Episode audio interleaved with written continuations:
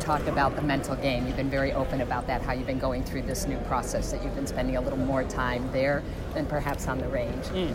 You said mentioned you had meditated before the Players Championship. Yeah, yeah, so yeah. can you share how that process is going?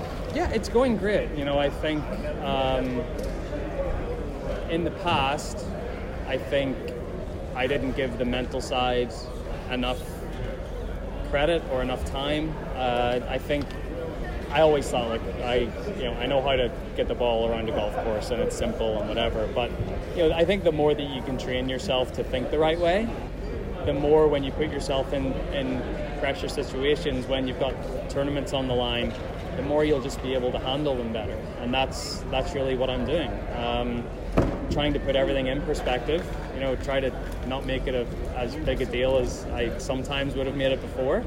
Uh, realize that there's a whole big wide world out there that you know a lot of people don't care whether I win this golf tournament or not, and that and that's a comforting thing as well, knowing that you know it's if you put everything in perspective, um, you know it makes things a lot easier most are, of the time. Are you doing that on the course as well? Yeah, like definitely. consciously, not yeah. not the big ups and downs, yeah, celebrating not, not a, the key a, shots, not attaching any meaning, meaning to anything.